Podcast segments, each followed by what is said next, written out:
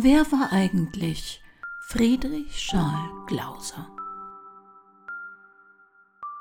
Eine Sendung des Krimi-Kiosk-Verlages Petra Weber in Köln. Sprecherin Petra Weber. Ich gebe jetzt mal zu, ich bin kein Freund des organisierten Verbrechens. Ja klar, natürlich nicht der Mafia, Drangetta oder Camorra. Nein, nein, ich meine jetzt nicht diese Organisationen. Einen Kriminalroman zu schreiben, ist im Grunde eine sehr einsame Sache. Man sitzt stundenlang vor dem Computer. Die werden auch nicht mehr mit Federkiel geritzt oder Schreibmaschine getippt, auch wenn sich das in einigen Filmen noch dekorativ macht. Ja, und was macht man, wenn man sich einsam fühlt? Man organisiert sich in einem Verein oder man gründet einen, um Gleichgesinnte zu treffen. Im Grunde durchaus nichts Verurteilenswertes. Doch die Sichtweise solcher Autoren und Branchenkennervereinigungen ist zwangsläufig etwas eindimensional und sehr branchenspezifisch. Mich schreckt so etwas generell eher ab.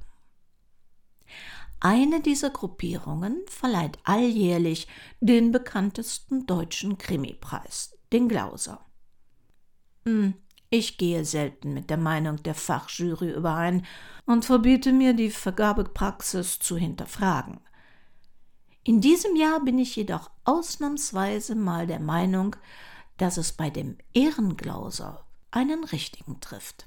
Denn einer meiner Lieblingsautoren, Ralf Kramp, erhält den Ehrenglauser für sein kriminelles Lebenswerk. Herzlichen Glückwunsch in die Eifel.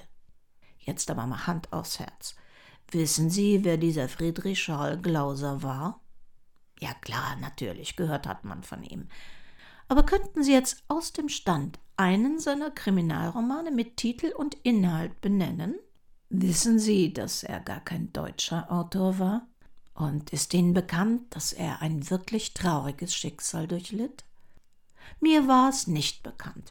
Und weil ich mir dachte, dass es möglicherweise noch mehr Krimi-Fans so geht, sehen wir uns diesen Mann, nach dem unser deutscher Krimi-Preis benannt ist, doch mal genauer an. Daten wollen Sie? Also, achtzehnhundertsechsundneunzig geboren in Wien, von österreichischer Mutter und Schweizer Vater. Großvater väterlicherseits Goldgräber in Kalifornien. Hm. Im Ernst. Mütterlicherseits Hofrat. Schöne Mischung, wie? Volksschule, drei Klassen, Gymnasium in Wien. Was Glauser hier überspringt: Sein Vater, Charles-Pierre Glauser, Lehrer, bleibt als überforderter Witwer zurück, als Friedrichs Mutter, Theresia, an einer Blinddarmentzündung stirbt. Der Bub ist gerade mal vier Jahre alt. Ich hatte Angst vor der Dunkelheit, und obwohl mein Vater mit dem langen Bart der Meinung war, man müsse mich abhärten, fand meine Mutter, ich sei noch zu klein. Vielleicht hat sie mir später deshalb so gefehlt, denn sie starb, als ich viereinhalb Jahre alt war, weil niemand diese Angst verstand. Eine Katastrophe für einen Mann jener Zeit.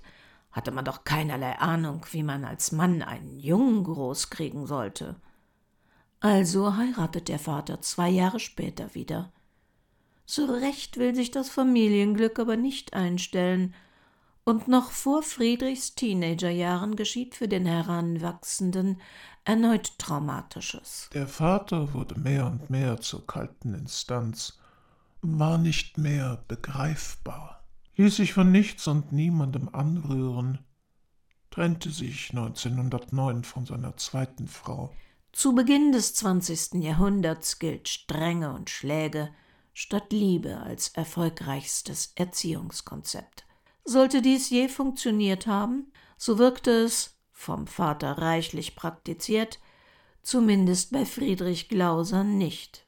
Jetzt auch ohne Stiefmutter, zur Großmutter abgeschoben, haut er ab. Ziel, dem Druck des Vaters zu entkommen.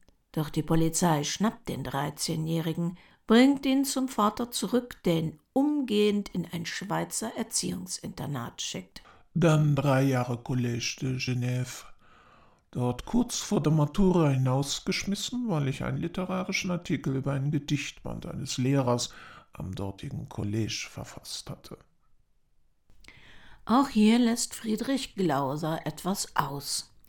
Zwischen dem Landerziehungsheim und dem Collège de Genève liegt sein erster Selbstmordversuch mit Chloroform.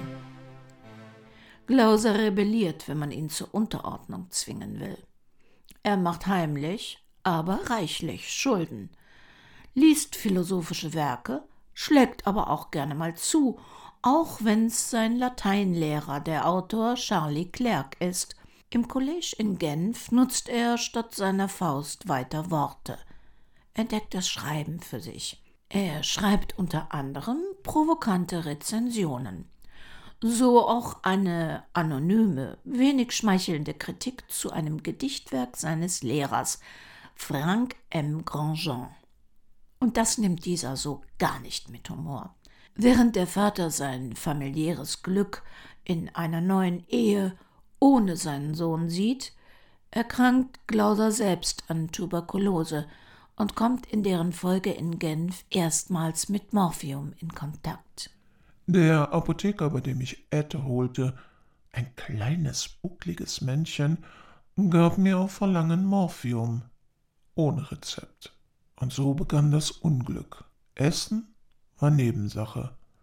Was ich verdiente, bekam der Apotheker. neunzehnhundertfünfzehn meldet er sich freiwillig zum Wehrdienst in der Schweizer Armee, wo er, wenig überraschend, wegen Lustlosigkeit und Schlappheit als untauglich entlassen wird.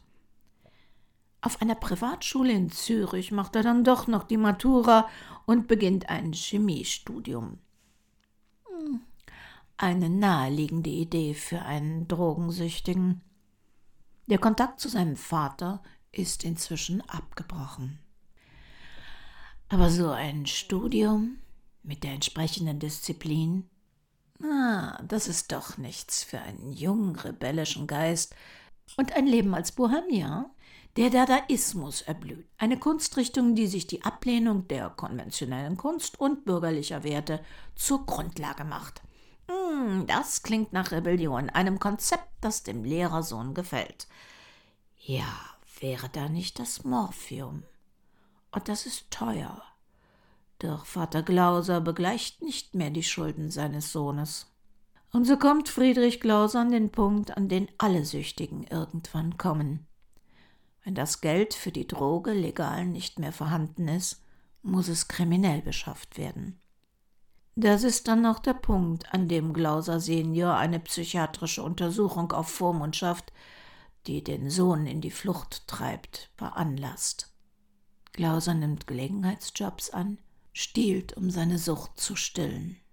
Mit zweiundzwanzig Jahren wird er dann erstmals amtlich entmündigt, auf der Flucht verhaftet und wegen seiner Morphinsucht in die Psychiatrie oder wie es damals hieß, Irrenanstalt gesperrt. Diagnose: Dementia praecox, frühzeitige Demenz, damals eine Definition für junge Erwachsene, die sich immer stärker aus der Wirklichkeit zurückziehen und in einen irreversiblen, demenzähnlichen Zustand verfallen, mit einem Verweis in Richtung Schizophrenie. Glauser wird in die psychiatrische Klinik Münsingen bei Bern verwiesen, von wo er neunzehnhundertneunzehn in eine Künstlerkolonie am Lago Maggiore flüchtet. Erneut widmet er sich dem Schreiben, lernt Intellektuelle, Künstler und politische Flüchtlinge kennen. Ein Freundeskreis hatte mich aufgenommen, wie ich ihn herzlicher mir nicht hätte wünschen können, und doch dauerte es kaum zwei Monate, da sehnte ich mich wieder nach Einsamkeit. Wie schaut es bei dem unruhigen und unsteten Geist denn mit Beziehungen aus? Friedrich Glauser mag Frauen und er verliebt sich in mütterliche, fürsorgliche Frauen. Eine von ihnen nennt er sogar Maman. Mit der zehn Jahre älteren Elisabeth von Ruckteschell lebt er kurze Zeit im Tessin. Er nimmt wieder Morphium, bis er in Bellinzona verhaftet wird. Selbstmordversuch Nummer zwei. Noch in der Zelle versucht er sich zu erhängen. Der Entzug und ein Blutsturz machen eine Verlegung in ein Hospital notwendig. Dort fälscht der süchtige Patient ein Rezept, was ihm eine Einlieferung in die Berner Irrenanstalt einbringt, aus der er neunzehnhundertzwanzig mit Hilfe von Elisabeth in einem Taxi flieht. Ein Jahr später zerbricht die Beziehung der beiden. Kurz darauf heiratet Elisabeth von Ruckteschell einen anderen. Friedrich Glauser ist ein Getriebener, vom Morphium abhängiger, der in der Psychiatrie landet. Diesmal wird ihm erlaubt, Unterkunft beim Stadtschreiber Hans Raschle und seiner Frau Emilie, genannt Mauck, zu nehmen, um ein Volontariat bei der Badener Neuen Freien Presse zu absolvieren. Er schreibt Gedichte, eine Sammlung, die keiner drucken will. Zigaretten, in Opium getaucht, berauschen den Volontär. Dazu fälscht er wieder mal reichlich Rezepte, vergreift sich an den Büchern seines Gastgebers, um sie zu Geld zu machen, und nicht nur an den Büchern. Glauser nimmt die Dankbarkeit seiner Gastgeberin gegenüber sehr körperlich, doch deren Zuneigung hat Grenzen. Als er im Drogendelirium über sie herfallen will, greift sie sogar zur Pistole ihres Mannes, um sich zu wehren. Glauser flieht, überraschenderweise zu seinem Vater nach Mannheim. Nein, der nimmt sich natürlich nicht liebend seines Sohnes an. Seine Idee, ihm zu helfen, ist viel martialischer. Die Fremdenlegion. Da lehrt man den fünfundzwanzigjährigen doch Disziplin. Da kann er sich austoben, da ist er unter Aufsicht. Und vor allem weg von den Drogen und weg vom Vater, der noch immer keine Anstalten macht, seinem Sohn einen Hauch von Liebe zu geben oder zumindest persönlich Verantwortung für ihn zu übernehmen.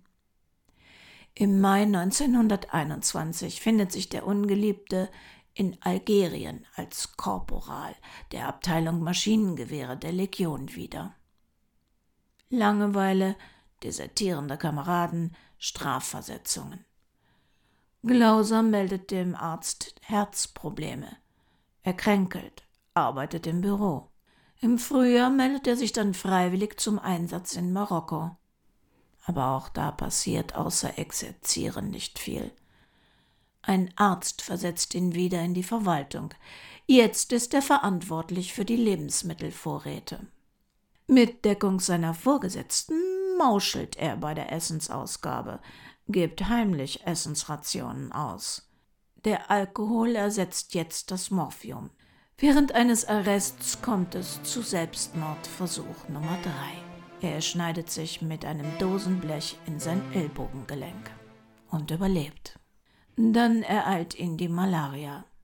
neunzehnhundertdreiundzwanzig wird Friedrich Glauser endgültig dienstuntauglich geschrieben und reist über Paris nach Belgien. Inzwischen verdient er sein Geld unter anderem als Tellerwäscher, fliegt aber aus seiner Hotelanstellung, weil er wieder stiehlt. Als Arbeiter in einem belgischen Kohlewerk hält er es ebenfalls nicht lange aus. Erneut verfällt er dem Morphium und versucht, zum vierten Mal sein Leben zu beenden. Auch den Schnitt in die Pulsadern überlebt er. Für einen kurzen Lebensmoment scheint sich das Schicksal zu drehen, als er in dem Hospital, in dem er sich von seinem Suizid erholt, als Pfleger beginnen kann. Doch im Morphiumrausch zündelt er und wird wieder in die Irrenanstalt eingeliefert. Seine Opiumdiebstähle in einer Apotheke bringen ihm auch eine Verhaftung ein. neunzehnhundertfünfundzwanzig findet er sich erneut in der Psychiatrie Münsingen bei Bern wieder, wo man ihn diesmal in die Haft- und Arbeitsanstalt Witzwil einweisen lässt. Glauser schreibt wieder. Keine Gedichte, Kurzgeschichten. Doch wird er jemals davon leben können? Suizid Nummer fünf durch Erhängen scheitert auch. Nach seiner Entlassung versucht er sich als Gärtnergehilfe. Mit Beatrice Gutekunst, einer in London geborenen Tänzerin, beginnt er eine Beziehung, die trotz aller Tiefen fast sechs Jahre lang halten wird. neunzehnhundertachtundzwanzig. Opium und Morphium, seine besten Freunde, holen ihn immer wieder ein. Was folgt, sind Rezeptdiebstähle und Psychiatrieeinweisungen. Während Beate Gutekunst sich etablieren und Karriere machen kann, kommt Glauser mit dem Schreiben während seiner Gärtnerarbeit nicht so recht weiter. Für seinen Debütroman Gourrama, der in einem abgelegenen Garnisonsposten der französischen Fremdenlegion in Marokko spielt und den Mikrokosmos gescheiterter Existenzen zum Thema hat, erhält er eine Kreditzusage, doch er verweigert geforderte Überarbeitungen. Immer noch steht der angehende Autor unter Vormundschaft. Fast bringen ihn seine Rezeptfälschungen ins Zuchthaus. Doch sein Psychiater, bei dem er inzwischen eine Psychoanalyse macht, attestiert ihm Unzurechnungsfähigkeit, die ihn davor bewahrt. neunzehnhundertdreißig. Ein weiteres Mal in Münsingen in der Psychiatrie. Seine Versuche, die Vormundschaft zu beenden, scheitern alle. Seinen inzwischen beendeten Erstlingsroman will kein Verlag drucken. Ein Jahr später versucht Glauser, seinen Drogenkonsum zu beherrschen. Unter psychiatrischer Kontrolle nimmt er zwar Opium in konzentrierten, kleinen, überwachten Mengen, kann so eine Ausbildung machen und schafft sogar das Gartenbau-Schuldiplom. Er versucht einen Selbstentzug. Sein Herz hängt auch am Schreiben, nicht nur an den Pflanzen. Er startet seinen ersten Kriminalroman Tee der drei alten Damen. Inzwischen lebt er mit Beatrice in Paris als kaum beschäftigter Journalist. Inspiriert von Georges Simenons Maigret entwickelt er einen eigenen Ermittlerprotagonisten, den Schweizer Wachtmeister Studer. Simenon ist ein Mensch, der mit der Regelmäßigkeit eines Federviehs allmonatlich seinen Roman vorlegt. Der Held ist stets ein einfacher Kommissar vom Quai des Orfèvres und heißt Maigret, obwohl er dick ist. Die Romane sind fast alle nach dem gleichen Schema geschrieben, aber alle sind gut. Es ist eine Atmosphäre darin, eine gar nicht billige Menschlichkeit, ein Sonieren des Details. Doch der Entzug ist nicht nachhaltig. Die finanzielle Lage spitzt sich zu. Und wieder greift er zum Opium, reist zum Vater nach Mannheim. Als er wegen Rezeptfälschung verhaftet wird, beantragt der Vater, ihn lebenslang einsperren zu lassen. Beatrice verlässt ihn und heiratet kurz darauf einen anderen. neunzehnhundertdreiunddreißig ist der Patient in Münsing. Doch, überraschend, scheint das Glück in Friedrich Glausers Leben zu treten. Es heißt Berthe Bendel, ist zwölf Jahre jünger und Psychiatriepflegerin in der Anstalt. Nicht, dass sie die einzige wäre, doch die beiden kommen sich näher. Zu nah aus Sicht der Anstaltsleitung. Berthe muss ihre Stellung dort wegen der Liaison mit ihm als Patienten kündigen. Da bekommt er das Angebot, als Verwalter eines kleinen Gutes mit Berthe, die ihm blind bis ans Ende der Welt folgen würde, nach Chartres zu gehen. Der Vormund stimmt zu, zumal Berthe verspricht, sich des Patienten anzunehmen. Doch am Abend vor der Abreise besäuft sich Glauser und die Erlaubnis wird ihm entzogen. Sein Psychiater Doktor Max Müller ist enttäuscht und will ihn fortan in die Psychiatrie Waldau überweisen. Dort attestiert man Glauser: moralischer Defekt, maßlose Überheblichkeit bei so geringer Intelligenz, dass sie gerade für seine schriftstellerische Tätigkeit seiner Gattung, die Gattung des Kriminalromans, noch ausreicht. Was nicht nur etwas Vermeintliches über den Patienten, sondern auch über das Ansehen des Kriminalromans verrät. Der Drogensüchtige flieht aus der Psychiatrie, findet Unterschlupf bei einem Schauspieler und Autor, der ihm einen Leseabend unter Schriftstellern vermittelt. Und endlich bekommt der bis dahin unbekannte Autor Anerkennung durch andere Autoren. neunzehnhundertvierunddreißig erhält Glauser selbst einen Preis. Eine seiner Kurzgeschichten wird nicht nur als beste von hundertachtundachtzig an den Schweizer Spiegel eingeschickten Geschichten prämiert, wegen ihrer literarischen Qualität erhöht die Jury sogar das Preisgeld. Er schreibt Berthe Bendel: Ich habe eine längere Sache angefangen, die im Dorf Münsingen spielen soll. Weißt, so eine Art Kriminalroman. Aber ich weiß nicht, ob was draus. Aber der Studer, den du ja kennst, spielt die Hauptrolle. Ich möchte den Mann so ausbauen zu einem Typ von gemütlichem Schweizer Detektiv. Na, vielleicht wird das ganz lustig. Nach fast zwanzig Jahren erfolglosen Schreibens scheint es endlich zum Erfolg zu führen. Der behäbige, gutmütige Polizist Studer kommt als Protagonist beim Leser an. Glauser schreibt und schreibt und schreibt. Schlumpf Erwin Mord erscheint in einer Illustrierten als Fortsetzungsroman.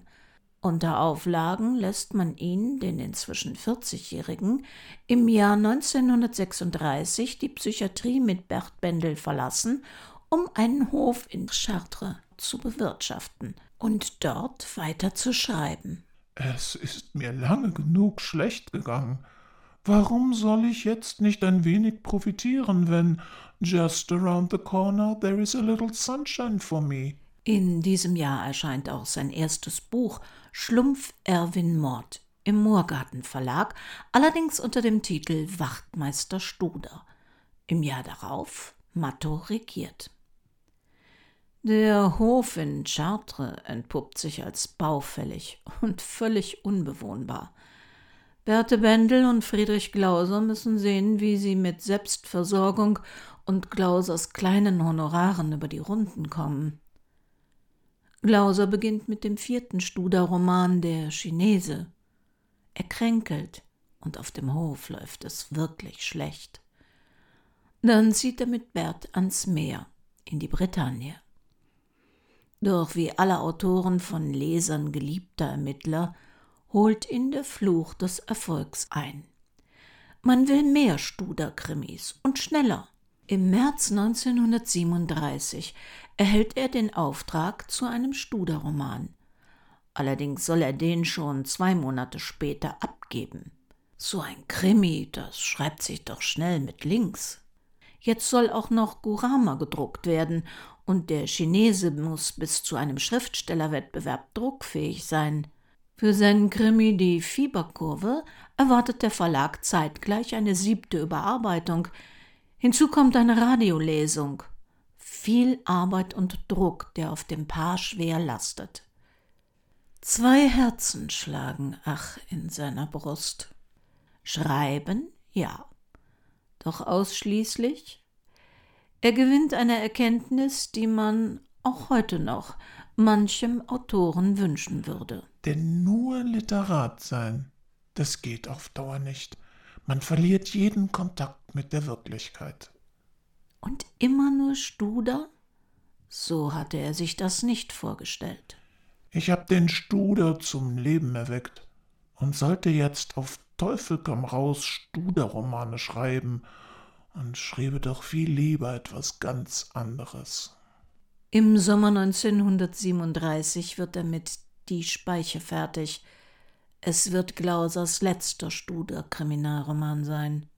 Sein Vater stirbt im November des Jahres. Unter dem Druck der Gefühle, Termine und Arbeit wird er wieder rückfällig. Opium. Berthe und Friedrich wollen weg, raus aus Frankreich, von Marseille nach Tunis übersetzen. Doch diesmal wird Berthe krank und es gibt Schwierigkeiten mit den Pässen. Während einer Bahnfahrt wird dann dem schlafenden Paar auch noch das Manuskript zu Der Chinese gestohlen. Glauser muss unter enormem Zeitdruck alles neu schreiben. Und erneut hilft ihm Opium, dies durchzuhalten. Im Februar neunzehnhundertachtunddreißig gewinnt er tatsächlich den mit tausend Schweizer Franken dotierten Schriftstellerwettbewerb für seinen Studer-Roman Der Chinese.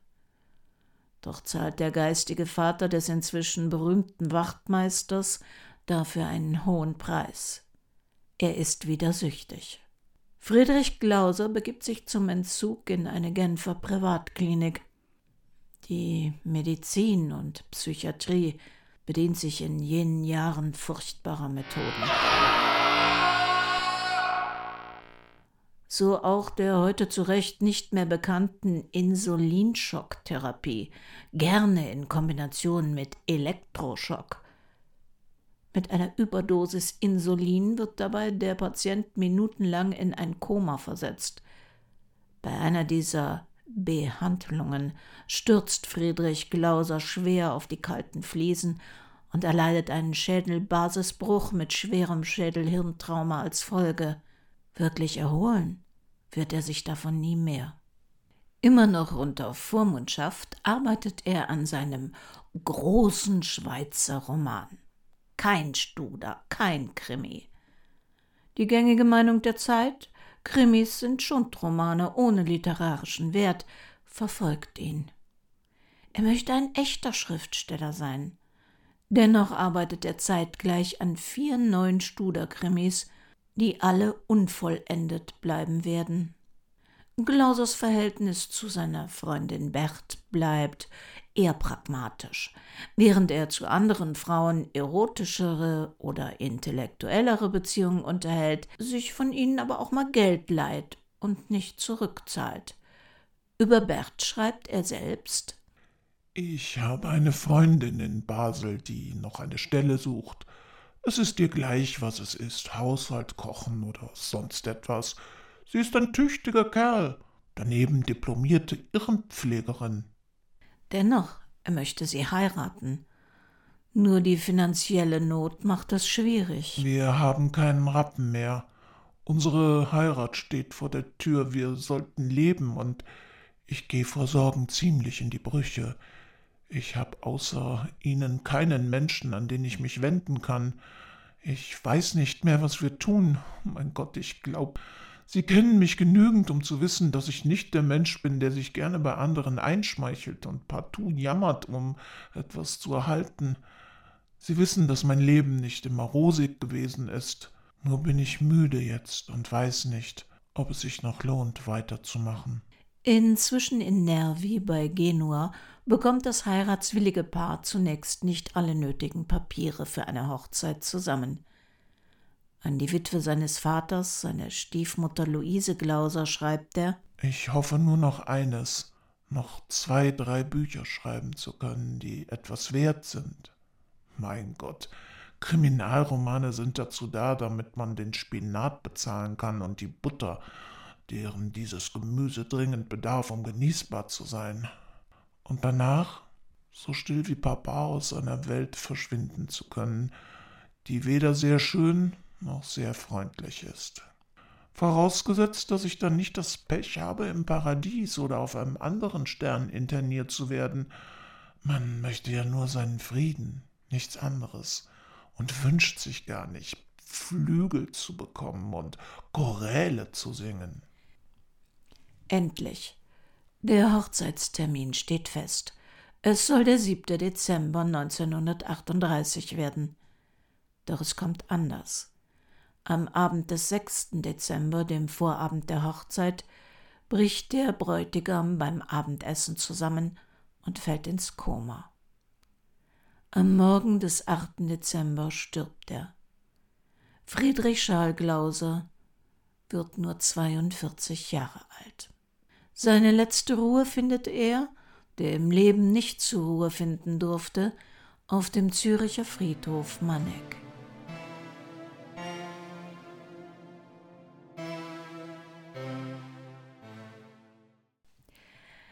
Ja, ein trauriges Schicksal. Man hätte ihm gewünscht, dass er zumindest noch seine Berthe Bendel hätte heiraten können. Haben Sie eigentlich schon mal eine von Glausers Geschichten gelesen oder gehört? Hm, Also wir haben ja, ich sehe auf dem Kalender, schon am Wochenende wieder Ostern. Was halten Sie von einem kleinen Osterei? Sollen wir uns morgen wieder treffen?